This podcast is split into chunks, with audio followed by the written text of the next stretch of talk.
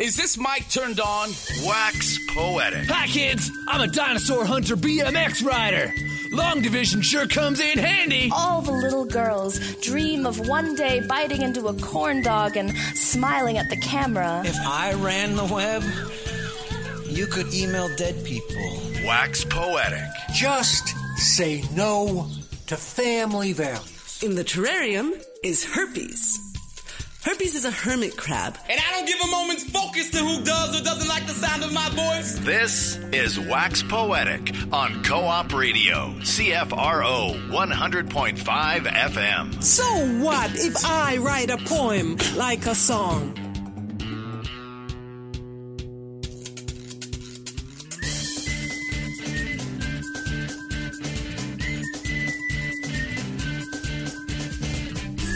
Good afternoon and welcome to Wax Poetic. I'm one of your co-hosts today, Pamela Bentley. Uh, hello, I'm your other co-host this afternoon, R.C. Weslowski.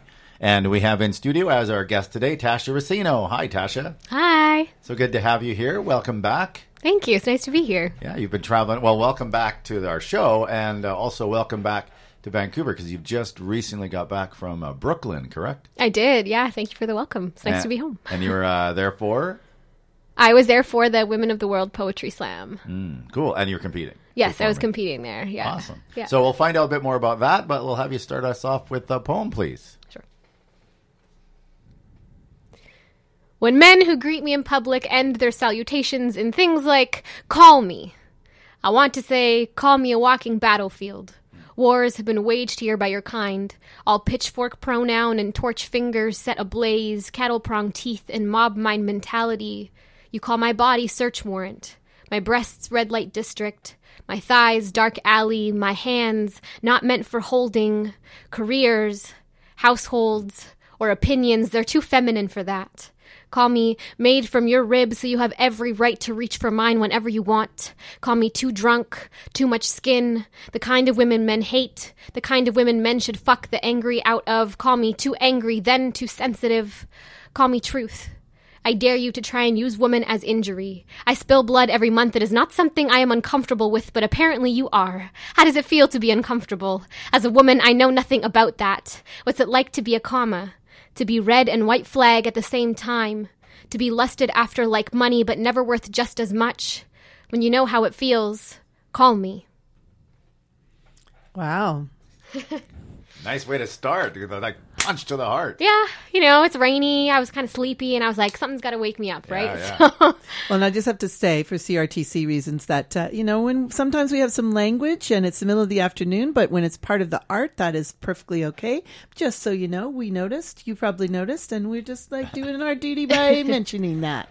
So, um, that, yeah, that was a really powerful piece. Is that a new one? yeah. It seems to have some, some like, you know, I, I really want to say this. Yeah. I haven't said it often enough. Punch yeah, to it. I would say so, mostly because it is a shorter poem, and so a lot of the times you don't really get to do that as often as you would like.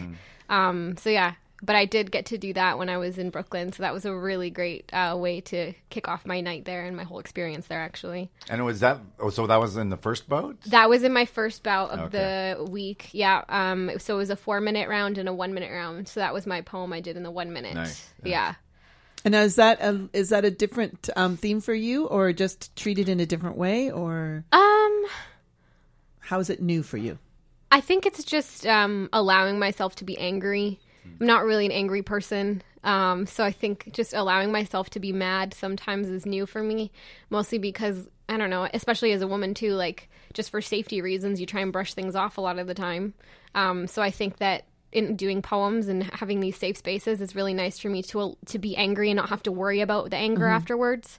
So I think it's been really nice for me to just be able to say that poem and then not be worried about like who's following me afterwards, you know? So, yeah. So when you say that as a woman, you it's for safety, you have to be not angry. Mhm. Is that because then it comes back at you in? Yeah, yeah, and I mean, even in general, like these days, I mean, I take public transit all the time, and just so that you're safe. I mean, even if someone does say something to you or does something that you know encroaches upon your space, it's not often that you can actually say those things to people that I said in the poem because you don't know how they're going to react. And you know sometimes you're alone sometimes it's late at night and you know so you just tend to brush things off or try and walk away. But it's really nice that in a poem i don't have to walk away. I get to actually say what i always want to. Right. And are you hoping that people who hear that it makes a change for them somehow? oh i do for sure. I mean it's opened up conversations with people so that's been good um, you know, just talking to people about how like this is how we feel. You know, I've had some people come to me and say, like, "Wow, I never knew that this is what it was like when this happened or when that happened." But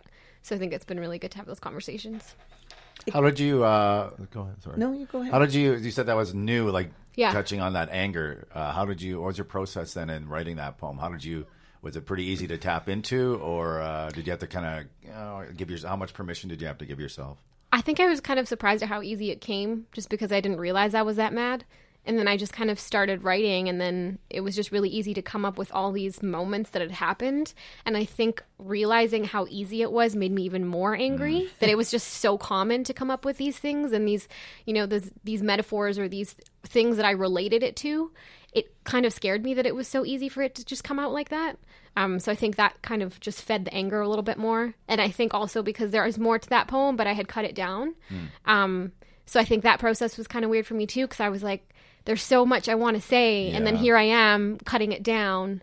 Um, but it's still that po- the other version of the poem still lives on. So and it's- you it's can not- write other poems. Yeah, that are inspired exactly. Yeah, it's I not mean, like all your anger's gone now. Yeah, it makes exactly. an uppercut instead of a whole round of the Exactly. of the um, match. Yeah. Um, it was interesting that you said that it scared you a little bit that it was so easy. Yeah. Do you can you say what you meant by that, or Yeah. say more Uh, about that? I think that this year for me had it's been a lot of um, coming to terms with things that I kind of always pushed to the side. So for me, like I grew up in a Christian family, and so things like anxiety and depression were like they weren't really real. They were always things that you could just pray about or things that could just go away. So I never really understood that these were things that I dealt with. Um, so this whole year has just been me being like, these are parts of me that I need to work on and that I need to also just love, even if I can't fix them. I don't think they ever will be fixed. And so I think that also came with um, exploring different parts of my life. So exploring the anger that I had about different things. And uh, I think also just I kind of had to dive deep into different moments in my life where I felt uncomfortable, but I kind of just swept that off to the side as well because I felt like I had to. Um, so I think it just it's just been a year of me kind of writing things down and then being uncomfortable, but then exploring why. Right. Well, um, just before we went on air, we were saying that we had you on uh, about not even a year ago because Mm-hmm. it was right after the Vancouver Poetry Slam Championships where you were the grand champ. Mm-hmm. And then you went to the Women of the World Poetry Slam in Brooklyn as the representative for Vancouver Poetry Slam. And um, I was thinking about when we talked to you last year and thinking about what I wanted to ask you today. And one of the things I wanted to ask you, which is kind of tying into this conversation, is you are so nice. right? I always see you're so grace, full of grace, and so nice to everybody. And I just wondered, how does she do that all the time? so I'm kind of glad to hear this. I'm kind of glad to Yeah. hear what you're saying now because it doesn't have to be fixed, right? And Yeah. sometimes if you're not angry, then there's something wrong, right? Like, Yeah. it's a, a response to. But so Yeah. yeah. I mean, if you want to comment on that, that's uh, Yeah, I think it's just been a year of me getting messy and like being okay with the mess because I think I always felt like I had to clean up and tidy up and I think this year has just been like me writing poems that have been really hard for me to sit through but then I've kind of been okay with that. Um, so I think it's just part of like my learning experience and just growing and I think also going to events like Women of the World Poetry Slam and seeing all these um, female identified poets who just have these really important things they have to say um, and just like totally being unapologetic about it and like sharing their stories and everything they have to say kind of just reminded me of like it's okay for me to say what i have to say even if it'll make me uncomfortable and potentially other people as well. Um, as long as like there's a reason for the discomfort you know? Like there's always an intent with my poetry. It's never like i just want to mess things up right now. Like i just want to make people feel something. Like there's always a reason why. Um, so i think this year has been like a year full of intent for me So going to Brooklyn in a way gave you a little bit more of that. Yeah. Yeah, you're nodding your head. Yeah. So the people who've originally started the Women of the World Poetry Slam, this is the reason they started it. They would be Yeah. so happy to hear this. Yeah, it was uh, it was definitely an eye opener for me. I think it was nice to go to a place where I wasn't a minority I think Mm-hmm. it just felt so welcoming. It felt like home for me to just be around all these women and to just I don't know, their stories were similar to mine and it just felt like this whole other world that I that was the goal for me always since I started in poetry and I found out about the whole community. That was the one thing I always wanted. So when it happened, it just felt like this weird like I don't think I'm actually going and I didn't even believe it until we were in the air and I was I looked out the window and I was like, "Okay, I think I'm going. I think it's happening." And then I started freaking out cuz like, "Man, I actually have to do poems now. like it's not just a vacation. Like I actually have to do what I came here for." And I was so glad I got that chance because I really did the poems, like I said, that I've been working through and were really uncomfortable and hard for me to do, but they were received with a lot of love. And so I was really happy to do that. When you say minority, do you mean as a woman or as a Latina? I mean, as a Latina, yeah, I, I feel like um, it was just so nice to be surrounded by, you know, just, I don't know, it's like this community that I feel like isn't really as common here, or maybe like, I don't know. It was just so nice to be around people and not feel like I was the only one there. Yes. So it was really nice. Let's hear another poem. If you've got one. All right. And there get may be an F bomb. warning. Yeah. there is. Just give, me, give it a space. Uh, F that. yeah, there might be. I'm trying to think. Uh, this is another one that, like I said, I had been working through a lot this year, and uh, this was a poem that was really hard for me to look at because I think uh, I kind of came to terms with the fact that as a woman, things are taken from you, and you're kind of just supposed to like be okay with that. And I never realized that was a part of my story. I always heard other people's stories, but I never really pieced mine together. And one day I started writing um, different lines of different times in my life. So, like when I was 16, when I was 21. And then I started realizing that the correlation between them all was like these were moments where something was taken from me. Um, and like I said, I come from a Christian um, background, so virginity was always something that was like a big thing. Um, and so then the poem just kind of, I think, found its way into that. And like, I ended up saying things that I never really knew how to say out loud. So this has definitely been a conversation starter with a lot of people because I think that uh, sometimes you don't even realize the things that were taken from you. So that's where this one came from. Right.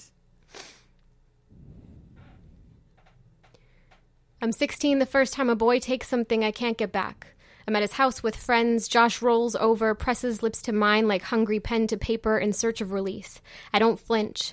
In my head, a cacophony of questions that I answer with things like, You can't pull away. He'll be upset. So I let him write his story in my mouth, tongue tapping teeth like signature. When it's over, I still taste his ink in the back of my throat. He smiles. We don't talk about it. I drink from the bottle in my hand like mouthwash. I don't process that this is my first kiss until three years later. I'm nine the first time a boy asks like notice, not permission slip. Julian chases the girls in class for kisses. Our teacher laughs, tells him he shouldn't, not that he can't. So when she's not looking, he overcasts my desk like shadow and kisses my cheek. This is the first time I wonder if no means something other than no. I'm 15. A man I love takes something from me I'm not ready to give. My dad calls me up in front of the church and shares a verse from the Bible about God's plan for man and woman, pulls a box from his pocket and asks me to make a vow to stay pure.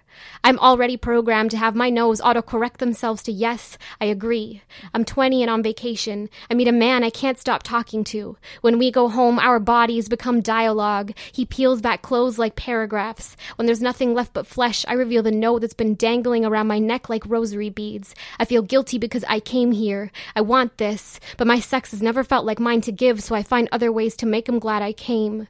When I clean off in the shower, I keep feeling like I'm missing a spot. I'm 21. I return to the place where we met. Reluctantly, we take a trip together, yet I've never felt so distant. He leans in and kisses me like man with amnesia trying to awaken his memory. I let him, like Josh, like Julian. On the ferry ride back, I can't bring myself to speak to him, so he texts his girlfriend.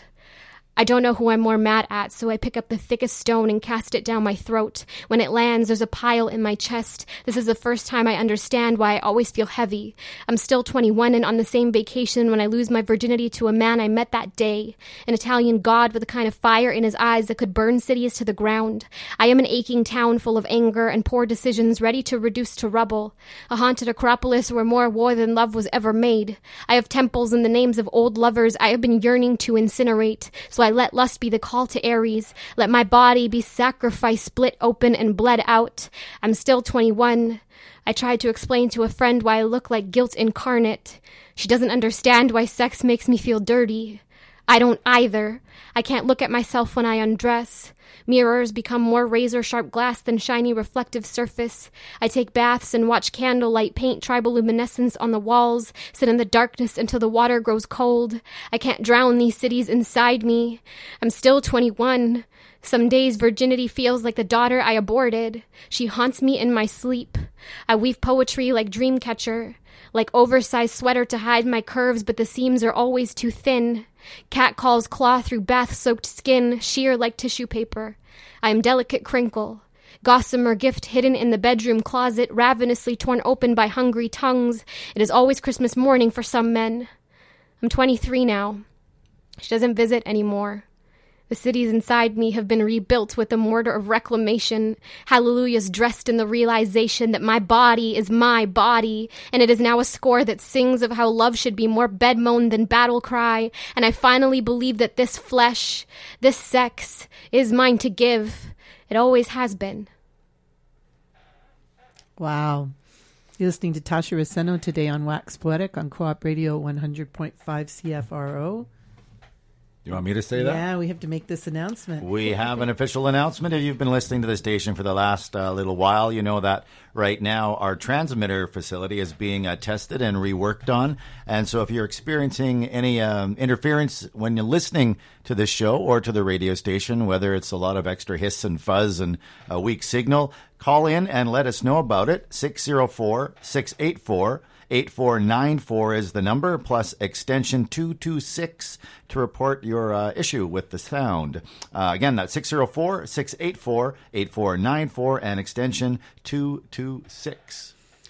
So is that weird doing it to just like two people sitting in a. Like if you're used to doing that in front of a big uh, audience of 100 people or so, and then all of a sudden you're doing something really uh, personal and intimate like that to just the two of us, right? Well, I mean, people listening too, but I think that every time I do a poem, the space that I'm in, whether there's people, like whether it's two people or a whole audience, I think that the poem always makes me feel something different every time. Mm. So I think it was a little bit weird, but in a good way. Because it just, I felt like right now, just doing it because I'm sitting too and I'm not really looking out at anyone in the eyes. I feel like it was just more like a conversation with myself, Hmm. which can sometimes be Mhm. a little bit more scary than actually talking to other people.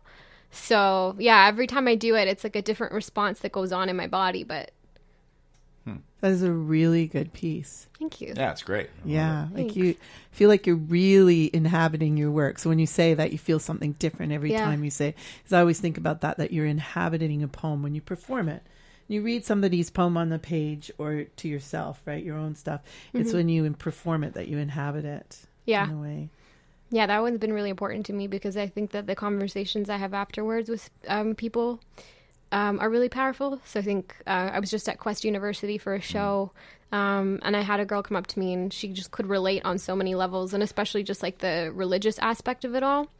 And she just had a lot to say about that. And I think that there's a lot of people who've been coming up to me and, you know, just really needing to hear those words or maybe just they never knew how to start that conversation with someone. And then because i said it it was safe for them to talk about it. So i think that the poem has just given back a lot even though it was really hard for me to process. Because after i wrote that i remember i just couldn't even look at it for months. I just mm. kind of like cried a lot and just the realization of everything that happened that i kind of had suppressed um, was really hard. And then also, it took me a while to feel comfortable with doing that piece because I do mention my family and like my religious beliefs as well. So then that was a whole other battle in its own. So it's been kind of nice just being able to come out with the poem. Yeah.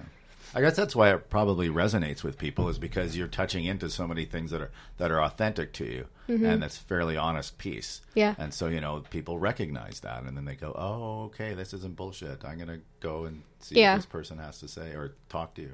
Now, do you get many men coming up and chatting with you and asking about it like in a in a respectful, sincere way or is there like a challenge, a pushback from guys or at all or men talking to you about it? Um, I mean, they don't come up and try and have conversations. Um, but like for example, at this um, university, it was a body love gala, so they had this event where students were performing poems and songs about just like loving your body, and then I was the feature um, performer at the end of it. Um, and there were a few uh, men in the audience, and then after that piece, um, they were just like cheering super wildly. And then when I went to sit down, they were just like, oh, you know, like really happy that that was something that happened. Um, I haven't really had anyone just specifically come up to me. Um, but when I was in um, Saskatoon for the Canadian Festival of Spoken Word, I did have um, a fellow poet who heard that piece. Uh, he came up to me and um, just wanted to talk about things that had come up with him that just like me he had suppressed. Um, so it, it's been a really good conversation starter because i think that people are able to kind of heal in a way through that. Now, I heard uh, rumor while you were in Brooklyn that on your second night of bouts of competition that you uh, composed this brilliant piece before you got up on stage and presented something entirely brand new, uh, inspired by what I don't know. I haven't heard that, but is that true? And That's true. Would you be willing to talk about that, or maybe share Yeah. that poem if you've got it too? Um, yeah, what happened was is uh, it was the day of my second bout, and I had already I had an idea of what I wanted to go in with. The first night was a little bit easier because it, I was going in with the two poems that I've shared already, and I felt like those two just meant so much to me, and I just felt like it was something I needed to say. So I was really sure going into that night, and that was a really heated bout too. Like in that uh, first in the four minute round, I tied for second, and then in the one minute round, I tied for third. So it was like super close. Everything was like 0.1 away. Um, but then going to the other night, I was not feeling so confident because I was kind of unsure. Um, and so for my two minute piece, I was tossing things around, but nothing felt like it was what I wanted to say. Felt like I had been given a big opportunity to be able to share something. Um, and also, like, I wasn't just representing myself, I was representing Vancouver. And I just didn't want to go up with a piece that I didn't feel like was a part of me in that moment. Um, and so I was sitting down and I was just thinking, like, what are the stories that I want to share while I'm here? Like, what about me do I need to get out of my body? Um, and I ended up just going back into uh, part of a poem that I had a couple lines from, and I just kind of finished it up. Um, and I went into that bout, and I just I did the piece, and it felt so good to get it out. Um, I don't have it with me because it was just something I like Sure. threw together and was on my laptop, but I felt really good about that. Um, and it was really well received as well. But that didn't even matter to me. I just felt so relieved. It felt like something had just like come out of my body in that moment. So it was really good to get that out. It's interesting that you the way you describe it because it sounds like the end of the last piece you did that it was something that was yours to give and Mm-hmm. that you chose to give that you wanted to share that what did you want to say what did you want to get out of your body and that you had Yeah. the power and the right and the the the ownership of that in order to share it nobody else was making you or asking you to or expecting you to Mm-hmm. Yeah so the words in the same way are kind of like sharing your your sex your sex your sexuality your Yeah. sexual presence and desire as well right Yeah, I just feel like sometimes with poetry, like, I mean, I don't ever want to do a poem just for the sake of because it's a poem that I've memorized or it's the poem that like is in my head the most. I want to do what I feel like I just need to get out or like what story I need to share or I always feel like they're a part of me and I know when I'm going to feel comfortable doing them. But I've like a couple of times I've had to do poems and I just wasn't happy with them in the end because I did them for the sake of like they were in the time limit or you know I had them all memorized. And I really didn't want to do that for this competition because I it just meant so much to me. Um, and so I felt like I would represent myself really well if I just did what was true to me instead of just doing like oh I have this two minute poem down right now. I can just throw this one out there. So I didn't want to do that. And also it was just so funny because um, when I was there, I was really worried about doing that. Um, and I had a friend uh, who was there, and she was trying to like tell me like, "Oh, don't worry about it." And she just reminded me that of the winner of the indiv- individual World Poetry Slam, Emi Mahmoud. She had written the poem the day of, and she won the whole thing with that poem. And oddly enough, at finals night, she had rewritten a piece that day, and she won. So I just kind of was laughing at it. I was like, "Yeah, you know, I think sometimes you just have to be true to yourself." And you get inspired by what's going on have you been writing Yeah. since you got back or are you taking a break or I have. I actually sat down to write yesterday, but um, I haven't really had time because ever since I came back, I've been working a lot. But I have been writing. I was writing while I was there too.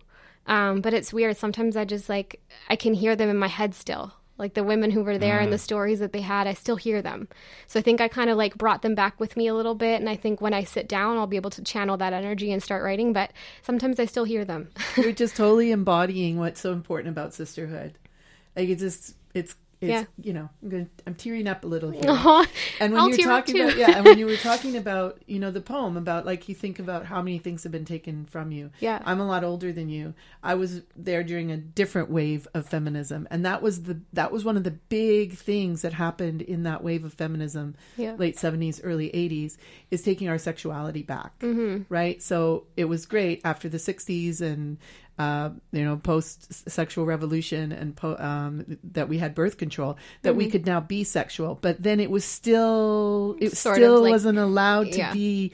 We, we could be sexual, but then it was still taken from us, right? It was Mhm. like if we felt empowered by it. This is this is what I write about a lot in my writing. So if we felt empowered by it, it could still be taken away from us because then we would be told, no, you can't do that. No, you can't do that. No, you can't enjoy that. Mhm. No, that's not yours to give and then feel good about it. Yeah. So it's it's really cool, but it's also kind of sad that here we're writing the same sort of things, right? Yeah, well, I think just growing up, like, I only ever got the opposite ends of the spectrum. So, like, from my family and from the church, and everybody in my family and in the church, like, they always meant well. It was never, like, I had a really great experience growing up in a church, and I was really thankful for that. But um, that was one of the things that was always really uncomfortable, is because I was told, like, never to do it. It wasn't for me. Like, I had to wait.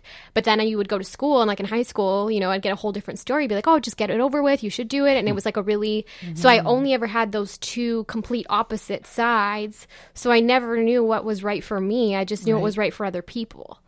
So I think that poem was like, through. yeah, I think the poem was really helpful in being like, this is what's right for you. So Cool. I thought you might have something to say about that because I'm just talking from the women's point of view, but you have a similar experience in terms of growing up inside of a church mentality and body and sexuality. I'm talking to RC now, for those of you who can't see me on the radio. But anyway, that's why I was leaving. I was leaving space there in case you had something to say. Nope, nope, nothing to say. um, we have about three minutes left. Do you have a short, another short piece that you could do? Because then we got to do some winding up for the next people coming in, I'm which thinking is um, if maybe I just like have something here on my phone. Are you doing any uh, performances or Yeah. readings coming up? I just did a bunch. Um, I think right now I'm just kind of taking it easy, and then uh, Van Slam semifinals are coming up pretty quick here on the 11th and the 18th. And are you going out for the team again? Yeah, I figured I might as well. Keeps me writing, and you know I like to travel and compete, so why not? so I'll be doing that. But yeah, I think for now I'm just kind of trying to focus on that. Anytime I have something coming up, I try not to do any shows or anything in between. I feel like it puts me in a different headspace mm-hmm. because I've I'm I mean I think I much does. rather like to perform than to compete. So when you're doing a bunch of performances and then you have to compete, I find that it's really hard to get into that competitive mindset. So after I came back from uh, Women of the World, I had a couple things lined up, which were really nice. So I did a couple little things here and there. So it felt nice to just do my art, not have to worry about time limits and points. Yeah. Um, but I think now I'm just gonna kind of try and get back in that mindset of you know competing.